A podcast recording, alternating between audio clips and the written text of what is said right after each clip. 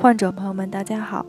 每次听患者们倾诉，患者甲说医院给我做没必要的手术，留下了后遗症，严重影响我的生活，我要起诉。患者乙说医院治疗行为加重了我的病情，给我造成了新的伤害，我要起诉。患者丙说医院误诊切除子宫，剥夺了我做母亲的权利，我要起诉。诉讼相较其他两种维权方式来讲，的确更加客观公正。但是，医疗诉讼并不像患者心中所想，认为直接委托律师就万事俱备。产生医疗纠纷后，患者最应该考虑的两个问题：能不能或者适不适合诉讼？诉讼全程需要做哪些准备工作？今天我们主要解决第一个问题。我国法律明文规定，医院行为有过错致患者损害的，医院承担责任。患者在诉讼前应该搞清楚医院有没有过错，院方过错行为与我的损害结果有没有因果关系，医院造成损害的原力大小有多少。清楚这些，也就解决了能不能、适不适合起诉的问题，目的是少走弯路，避免不必要的损失。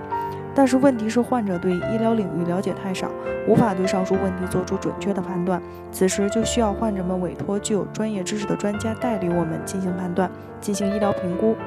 评估主要通过对检查、检验、诊断、治疗措施、病情观察、护理、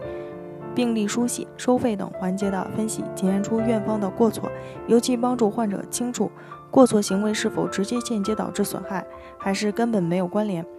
与此同时，分析出损害结果的原力大小，让患者清楚：一、医院承担何种程度的责任，是轻微责任、主要责任、次要责任、同等责任，还是无责任？二、赔偿金额大概是多少？经过专业人士的分析，患者在诉讼前就已经有些眉目了。对于医院根本不存在过错，或者与患者的损害无关联，或确有关联但责任轻微不值得诉讼的情况，患者们就不要浪费时间和精力了。北京伊顿健康汇聚了国内外知名的医疗专家、法律专家、司法鉴定专家、法医专家，为客户提供第三方医疗评估，判断诊疗行为是否规范、合理、合法，同时为客户提供病历封存、专家辅助出庭人服务，帮助客户维护自己的合法权益。